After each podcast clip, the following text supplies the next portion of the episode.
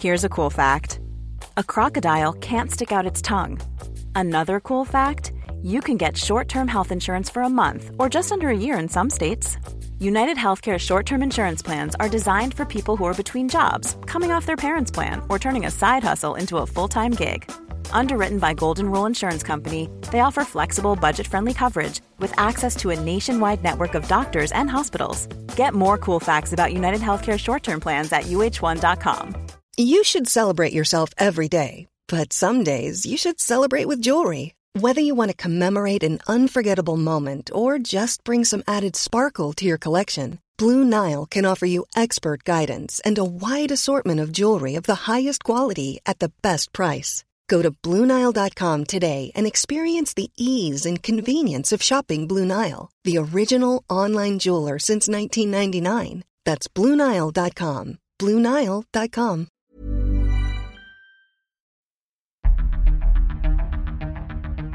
I'm David Knowles, and this is Ukraine, the latest. Today, we bring you the latest news from across Ukraine as Rishi Sunak visits Kyiv in a major pledge of more British support. We also speak about Russian force generation efforts, and Francis Dearnley updates us on developments in Ukrainian politics. Bravery takes you through the most unimaginable hardships to finally reward you with victory. If we give President Zelensky the tools, the Ukrainians will finish the job. Slava Ukraini! Nobody's going to break us. We're strong. We're Ukrainians. Every weekday afternoon, we sit down with leading journalists from the Telegraph's London newsroom and our teams reporting on the ground to bring you the latest news and analysis on the war in Ukraine. It's Friday, the twelfth of January. One year and three hundred twenty-two days since the full-scale invasion began. Today, I'm joined by our associate editor Dominic Nicholls and assistant comment editor Francis Dearnley. I started by asking Dom for the latest news from Ukraine. Well, hi David, hi everybody. So the last twenty-four hours have been primarily, the main action has been down south. seventy-three Russian strikes against or across Kherson Oblast in the last twenty-four hours has killed and wounded civilians. This is according to Alexander Prokudin, the uh, the regional governor who was speaking earlier on today. Separately also today, a senior lieutenant of Russia's tank brigade who shot and killed two civilians near Kyiv, or the Kyiv Oblast village of Mariya in twenty twenty-two, was sentenced to life imprisonment in absentia today. This comes from Ukraine's Prosecutor General's office. According to the investigation from the from that office, five Russian soldiers, you may remember this, there was footage at the time, five Rus- Russian soldiers in a car with the letter V, which is one of their one of their war symbols. Z is most commonly known, but V is also another one. That was painted on the side, as well as the inscription, Tank Special Forces Russ. They arrived at a commercial premises near the town, which is ten kay's west of Kyiv in March twenty twenty-two. Two unarmed male civilians, that was the owner and a guard of the this commercial premises, approached the soldiers who at first let them let them go, and then as the men were walking away, they were shot. After the killing, Russian soldiers reportedly broke into the, the, the premises and looted the place. The whole thing was caught on the company's video surveillance cameras, so you may remember it from the time. Anyway, that trial has, has as I say, sentence one in absentia today. Now, separately, an interesting interesting comment from I S W, Institute for the Study of War. They're looking at the um, the rotation of Russian forces. Of course, you can't you can't keep people forward all the time and expect them to always be operate with peak peak efficiency. So rotating units out of the line is or should be a standard military procedure. It should be done routinely. It should be well planned for. Not seen that massively, well, not seen it much at all from the Russian military. However, I S W is saying that they are able to rotate to keep the pace. They're rotating forces such that they're able to maintain the pace of their local offences, offensives across the east of the country in the short term. So a few caveats there, but they are able to rotate some people through. They're citing Ukraine's military intelligence deputy chief, Major General Vadim Skibitsky, a chap I met when we uh, when we were in Kyiv. He was speaking yesterday. He said Russian forces have four hundred sixty-two thousand personnel in Ukraine, and he said that represents the entire land component of the Russian military. He said that most Russian units in Ukraine are manned at between ninety-two and ninety-five percent of their intended strength. and the size of the Russian grouping in Ukraine is allowing Russia to conduct local rotations throughout the country. He said that Russian forces withdraw units that are at or below fifty percent of their uh, combat. Well, he didn't use his own combat effectiveness, C E, as we would in the in the British military, but it amounts to the same thing. They go back to, to the rear, recuperate, replenish, and then come forward again. Now, Dmitry Medvedev, he's been um, in a in a rare moment of lucidity. Actually, he's um, so he's he's the uh, Russia's Security Council deputy chairperson. Usually can't get through a sentence without threatening nuclear war, but he managed it this time. Uh, and he said that the Russian military has successfully replenished Russian forces through Ukraine using crypto mobilization. Apparently, this relies heavily on volunteer recruitment. Hmm, good luck with that. And the coercive mobilization of convicts and migrants. He said, Medvedev said that had generated over five hundred thousand new personnel in twenty twenty-three. So quantity, but have a think about the quality. So that will allow Russia, this is I S W's assessment again, that allows Russia to maintain their overall tempo of local offensive operations in the east. But... and it's a big, it's a big but. Will they be able to conduct more and bigger rotations in the longer term if they try to do a big push, if Russia tried to do a big push somewhere, or if there was a, a, a significant counteroffensive from Ukraine? So lots of questions about the, the capability of the forces, but they're able to kind of maintain what they've got. But we've seen this. I mean, they are conducting very infantry-heavy assaults across U- Ukraine.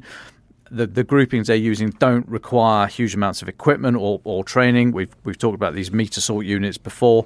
They are replenishing units with very poorly trained, you know, combat inexperienced personnel, but they are deemed sufficient by the Russian chain of command. So, yes, they're rotating people through. Yes, they can maintain the small tempo, which is which is producing local, as in very short term and not great distance results, but nothing particularly significant.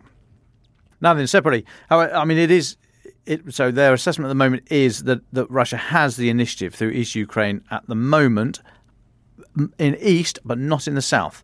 They say that in the South, around Kherson, they are still, Russian units are actually going backwards. They are their units down south are being degraded. Those units that are operating near, in the vicinity of the, the Ukrainian bridgehead over the the east bank, the left bank of the of the Dnipro River. Ukraine is said to be inflicting significant losses on Russian forces trying to dislodge that that Ukrainian force there. There are indications that this is partly down to the repeated and persistent Russian command and control problems, creating a huge number of casualties. Russian, well, in fact, multiple Russian military bloggers are saying that air defense units and others, but they single out air defense units, are having to wait for permission from superiors to fire on Ukrainian drones, helicopters, all the rest of it, which obviously, you know, you've missed the opportunity then. Basically, it's gone and it's done whatever it was it was going to attack.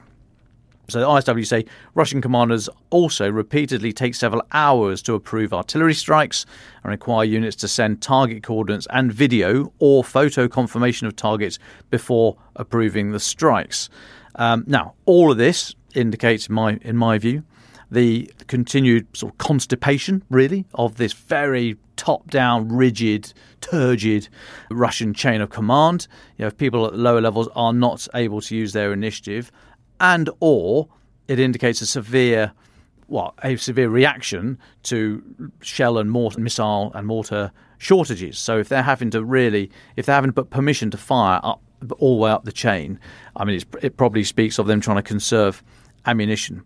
That is sort of, or linked to, I suppose, by today's British Ministry of Defence intelligence update, citing a Russian mill blog community that says Ukrainian F P V drones, so the first-person view drones, the ones that actually they fly and they are they are steered into the target by the, I don't know, what do we call them, pilots, drivers, the person with the goggles on back down the line. They are said to have destroyed ninety percent, this is according to Russian mill bloggers, so big dose of salt, but destroyed ninety percent of Russian equipment in the vicinity of Krynki, that's um, you know over on the on the left bank of the Dnipro. That is a staggering amount of equipment. Seems hard to believe just because it's so high, so and always I would suggest treating it with caution. But clearly, Russia is not having any kind of success there. They should have pushed that Ukrainian force back into the river. You know, it's not great ground for, for Ukraine to hold and, and operate on and try and try and expand out of. Now, they've not expanded and they've not pushed very far into into the region there. But equally, it shouldn't have been an, an overly complicated military task for Russia to shove them back into the water. And they've not done it. They've been there since November and don't look like they're budging anytime soon. British M O D, just to finish off with, they're saying that one of the Russia's one of the reasons for Russia's inability to counter this first-person view drone um, threat is because Russia is lacking electronic warfare assets, the kind of things that can jam the signal, make the drones fall out of the sky, or make them miss where they're intending to go, or, or just, just mess up the whole electromagnetic spectrum in that area. Those kind of things, electronic warfare, prime targets. So if they are ever spotted, you'll find F P V drones going after them, artillery would be fired at them, et cetera, et cetera. They are key assets on the battlefield that would be that targeted first if seen. So perhaps Ukraine is having a a um, significant impact against the E W, which is then allowing those F P V drones to move on to other targets, and that in itself, as in Russian tanks and all the rest of it, trying to push Ukraine back into the river. And so perhaps it's all degrading the ability for what Russian units are there to act in a coordinated manner and try and try and get their get their stuff in one sock, so to speak. And that's it, David. I take a pause there. Well, thank you very much, Dom. It's good to have you back. Francis, you've been looking at a number of different stories. Do you want to draw them all together for us? Well, thanks, David. It's good to be back. Yet another international crisis is drawing the headlines today, namely attacks by American and British forces on sixty targets in Yemen after the Iran-backed Houthi or Islamist organisation carried out missile and drone attacks on shipping in the Red Sea in response to the Gaza war. Now, they vowed to retaliate, but it's too early to say whether this will grow into a broader crisis or whether these actions will have had the deterrent effect that they are clearly intended. We have commented many times on the connections between Iran, Russia and their hostile proxies. So that will be something for us to consider further in the coming days. Evidently, the West is already facing several threats at once, with potentially significant implications for support for Kyiv. Now, on that theme, some reassurance for Ukraine today, though, as the British Prime Minister, Rishi Sunak, is on a surprise visit to Ukraine to meet with President Zelensky after unveiling a two point five billion dollars military aid package Uh, for Kyiv. Within the past hour, he stepped off the train and made some remarks which Moscow has already responded to, and I'll get to that in a moment. But first of all, what are the pledges? Well, he said that it will st- we will stand with Ukraine in its darkest hour, providing that those billions across twenty twenty-four twenty-five. That includes an increase of two hundred million pounds from the previous two years. We'll be supplying drones, long-range missiles, air defences and artillery shells. And he said the following: for two years, Ukraine has fought with great courage to repel a brutal Russian invasion. They are still fighting, unfaltering in their determination to defend their country and defend the principles of freedom and democracy. I am here today with one message. The U K will not falter. We will stand with Ukraine in their darkest hours and in the better times to come. Now, interestingly, he will sign a security agreement as well today, guaranteeing that Britain will provide swift and sustained support from Britain if Russia attempts another invasion. It will also set out the intelligence sharing, cybersecurity, medical and military training that the U K will provide for Ukraine, along with cooperation with British defence industries. This agreement is apparently the result of last year's NATO summit in Vilnius and the first step in developing an unshakable, their words, hundred-year partnership between Ukraine and the United Kingdom. So we have there two explicit long-term commitments, evidently designed to show that Ukraine's future trajectory as a Western nation is assured as a result of the invasion. But we'll need to read the small print, as always, as to the exact nature of that military cooperation in particular. Evidently, it is not a commitment to go to war if there were another a future invasion, rather to provide military support. That will not be enough in terms of long-term security commitments for Kyiv, which will evidently, as we've discussed many times, need a watertight guarantee from several Western nations to act as a robust enough defence from further invasion. Many say that NATO membership is the only thing that can provide that.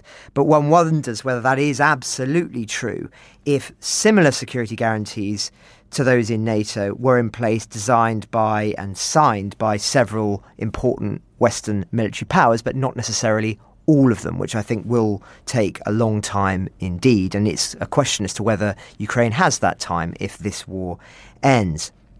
Now, in terms of the short-term commitments that Sunak is offering, it's noteworthy following Zaluzhny's essay that two hundred million of that aid package is, as I say, being spent on providing thousands of drones. Indeed, the British government is saying that it's the largest delivery of drones to Ukraine from any nation.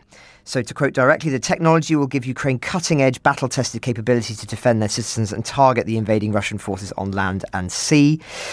It says the now listeners will recall that uh, uh, Zaluzhny spoke of the need for innovative weaponry in order to restore the advantage on the battlefield. And I think this would feed into that. So, so suffice to say, it will go nowhere near far enough to be decisive, which really will require the backing of Washington. But again, we've talked about that a lot.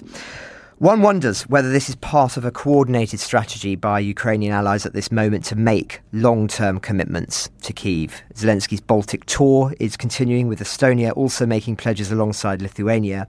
And more on all of that once we have collated all of the pledges.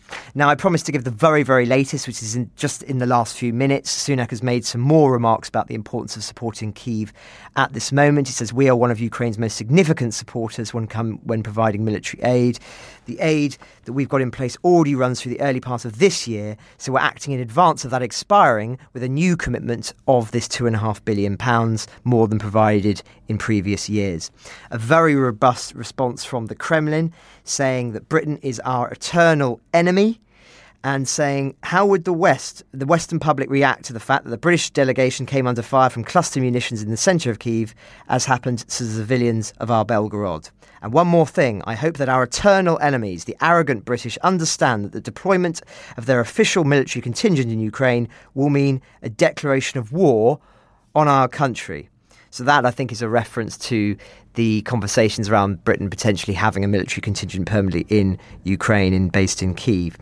So, not surprising response, always strong words from Moscow, but nonetheless, I think important to get in there. And just turning to other developments, specifically in Ukrainian politics. We know Kyiv is suffering significant issues with recruitment, and Zelensky has indeed demanded that Ukrainians living abroad return to fight against Russia or pay taxes to assist the war effort. So he told a press conference in Tallinn, Estonia, that between six to eight taxpayers are needed to fund every Ukrainian soldier. So to quote him, if you're working and paying taxes, then you're also defending the state, and we really need this. But if you're of military age and you are abroad and you're not on the front line and you don't need to pay taxes and you've left the country against the law, then there are questions. That's it. If we want to preserve Ukraine, if we want to preserve Europe, then we must all understand. We either help Ukraine or not. We are either the citizens who are in the front or the citizens who must work and pay taxes. There will be no funds for the military, and if there is no money to fund the soldiers, then there will be no soldiers, then there will be no one to defend Ukraine. Such are the rules of life. Now, again, we're going to need to look at the details of this and what it will exactly mean for Ukrainians living abroad. But evidently, there will be some implications. It comes off the back of Ukraine's parliament rejecting a controversial government bill aimed to draft more soldiers into the armed forces. That bill would have seen penalties for draft dodging increased, the call-up age lowered from twenty-seven to twenty-five, and compulsory service cuts from an unlimited period of time to thirty-six months.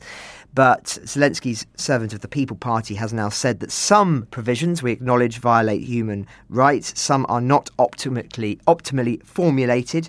We understand the request of the military command and are ready to meet it, but not all the rules can be supported. So the government is expected to rework that bill before reintroducing it to the parliament and for it to be legally upstanding, given as well, of course, the new challenges it faces from conforming to rules in the European Union, of which, of course, it is now trying to join, although again that's going to be a very long-term prospect. But just mentioning the E U, David, lastly, we're hearing that the E U may well be preparing to bow to some of Viktor Orban's demands to secure that fifty billion support package for Ukraine. The Hungarian Prime Minister vetoed that aid package back in November, listeners will recall, very significant at the time, and in a bid to get him to drop that opposition, the European Commission is apparently open to giving Mister Orban an opportunity to stop that four-year deal in twenty twenty-five. So basically trying to get this one in place by offering him the opportunity to delay things further down the line. But that's coming from the Financial Times. We'll be looking more into that. I'm sure Joe Barnes does also have some thoughts on that when he's next on.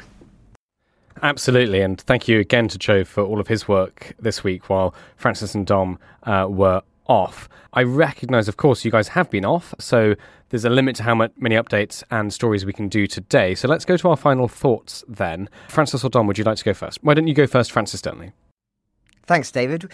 Well, Dom and I can now reveal where we were the last three days. We were at a hostile environment training course where your forced to undergo all sorts of uh, grim things that you may encounter if you're in combat or other hostile areas. It's all sorts of things, not just war zones. And as part of that, we were taken to a mock minefield, and it was the first time that I saw in person the parrot or butterfly mines deployed from mortars and aircraft by the Russians. And what was so striking about them is that they fit in the palm of your hand and cost under ten euros to produce, which of course we knew, but it's quite a different experience when you're actually holding one in your hand, and they're extremely difficult to spot. You're actually, it's one of the exercises, and incredibly easy to set off. And just imagining the prospect of entire fields littered with mines like that or similar, which are capable of taking your foot off really like it's nothing, just spoke to the challenge faced by mine disposal units prior to the Ukrainian counteroffensive, and indeed all of those soldiers who fought in that counteroffensive after the Russians had bunkered in and prepared for those assaults. We knew that, of course, but it was striking seeing it in person, especially when the instructor shows what you have to do when you're trapped in a minefield, and there really is no easy way out. And you're effectively forced to prod in front of you, brush away any foliage, and you're inching forward. The idea of crossing an entire field that way, it would take you hours and hours. And as I say, it just was something that was reiterated to me, the devastating cost of minefields, and indeed the amount of time that it will take for them to be removed once this war ends. Of course, we're still finding mines and munitions from the First World War every year, and the thought of how many have been laying in the past two years, it doesn't bear thinking about. We also, as part of the uh, training, I won't go into too many details, got kidnapped, and Dom was actually asked to shoot me by our captors, and I'm happy to say he declined the opportunity, although there were There are a few uh, moments of pause, I think, but I'll, anyway, I'll let I'll let him uh, talk a little bit more about the uh, the training. Gosh, Francis, that must have been a heavy couple of minutes stretching out as Dom really thought deeply about that. Well, I'm, I'm very glad it went well. Dom Nicholls, do you want to add anything? Uh, yeah, we won't say too much about the about the training because it preserves their their um, security as well as ours and others that have done the course. But no, it was a, was a fascinating couple of days, always worth doing.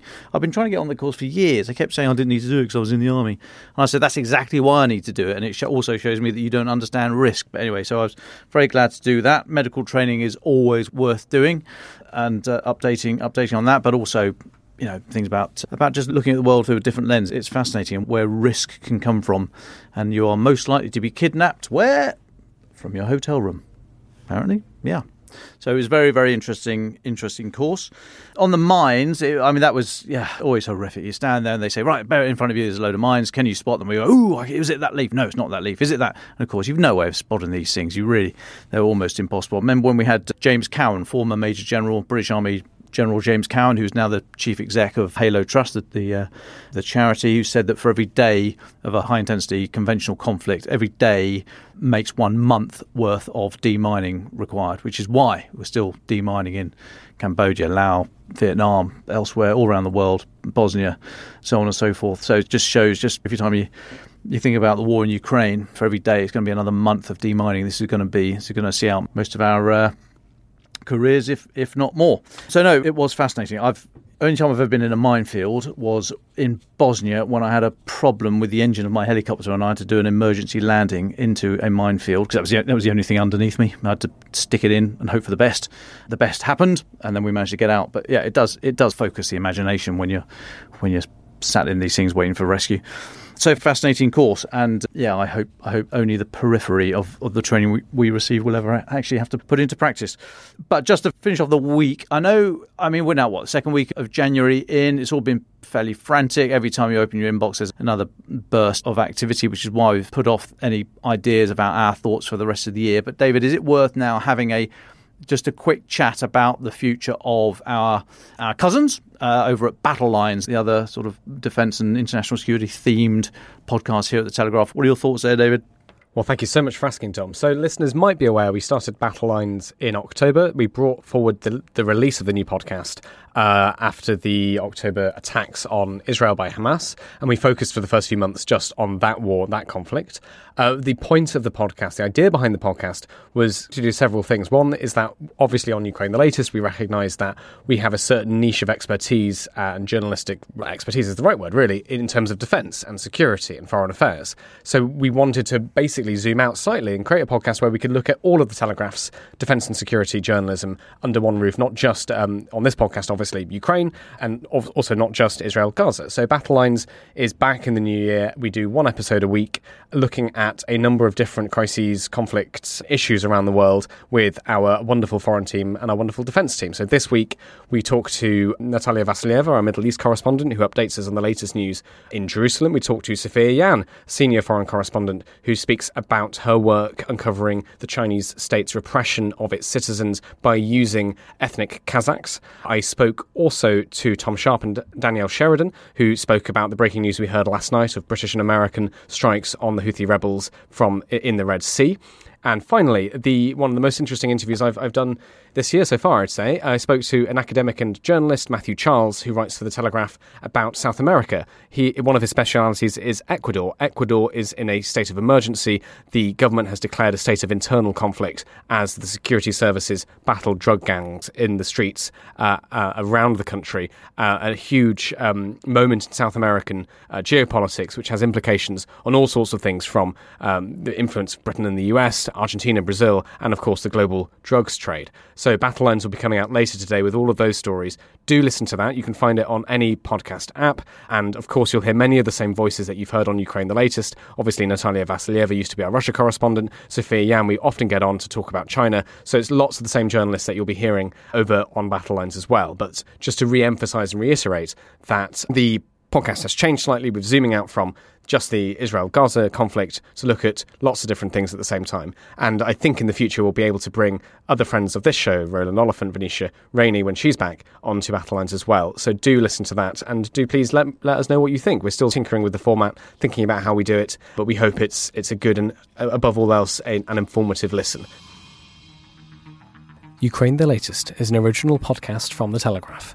To stay on top of all of our Ukraine news, analysis and dispatches from the ground, subscribe to The Telegraph. You can get your first three months for just one pound at www.telegraph.co.uk forward slash Ukraine the Latest.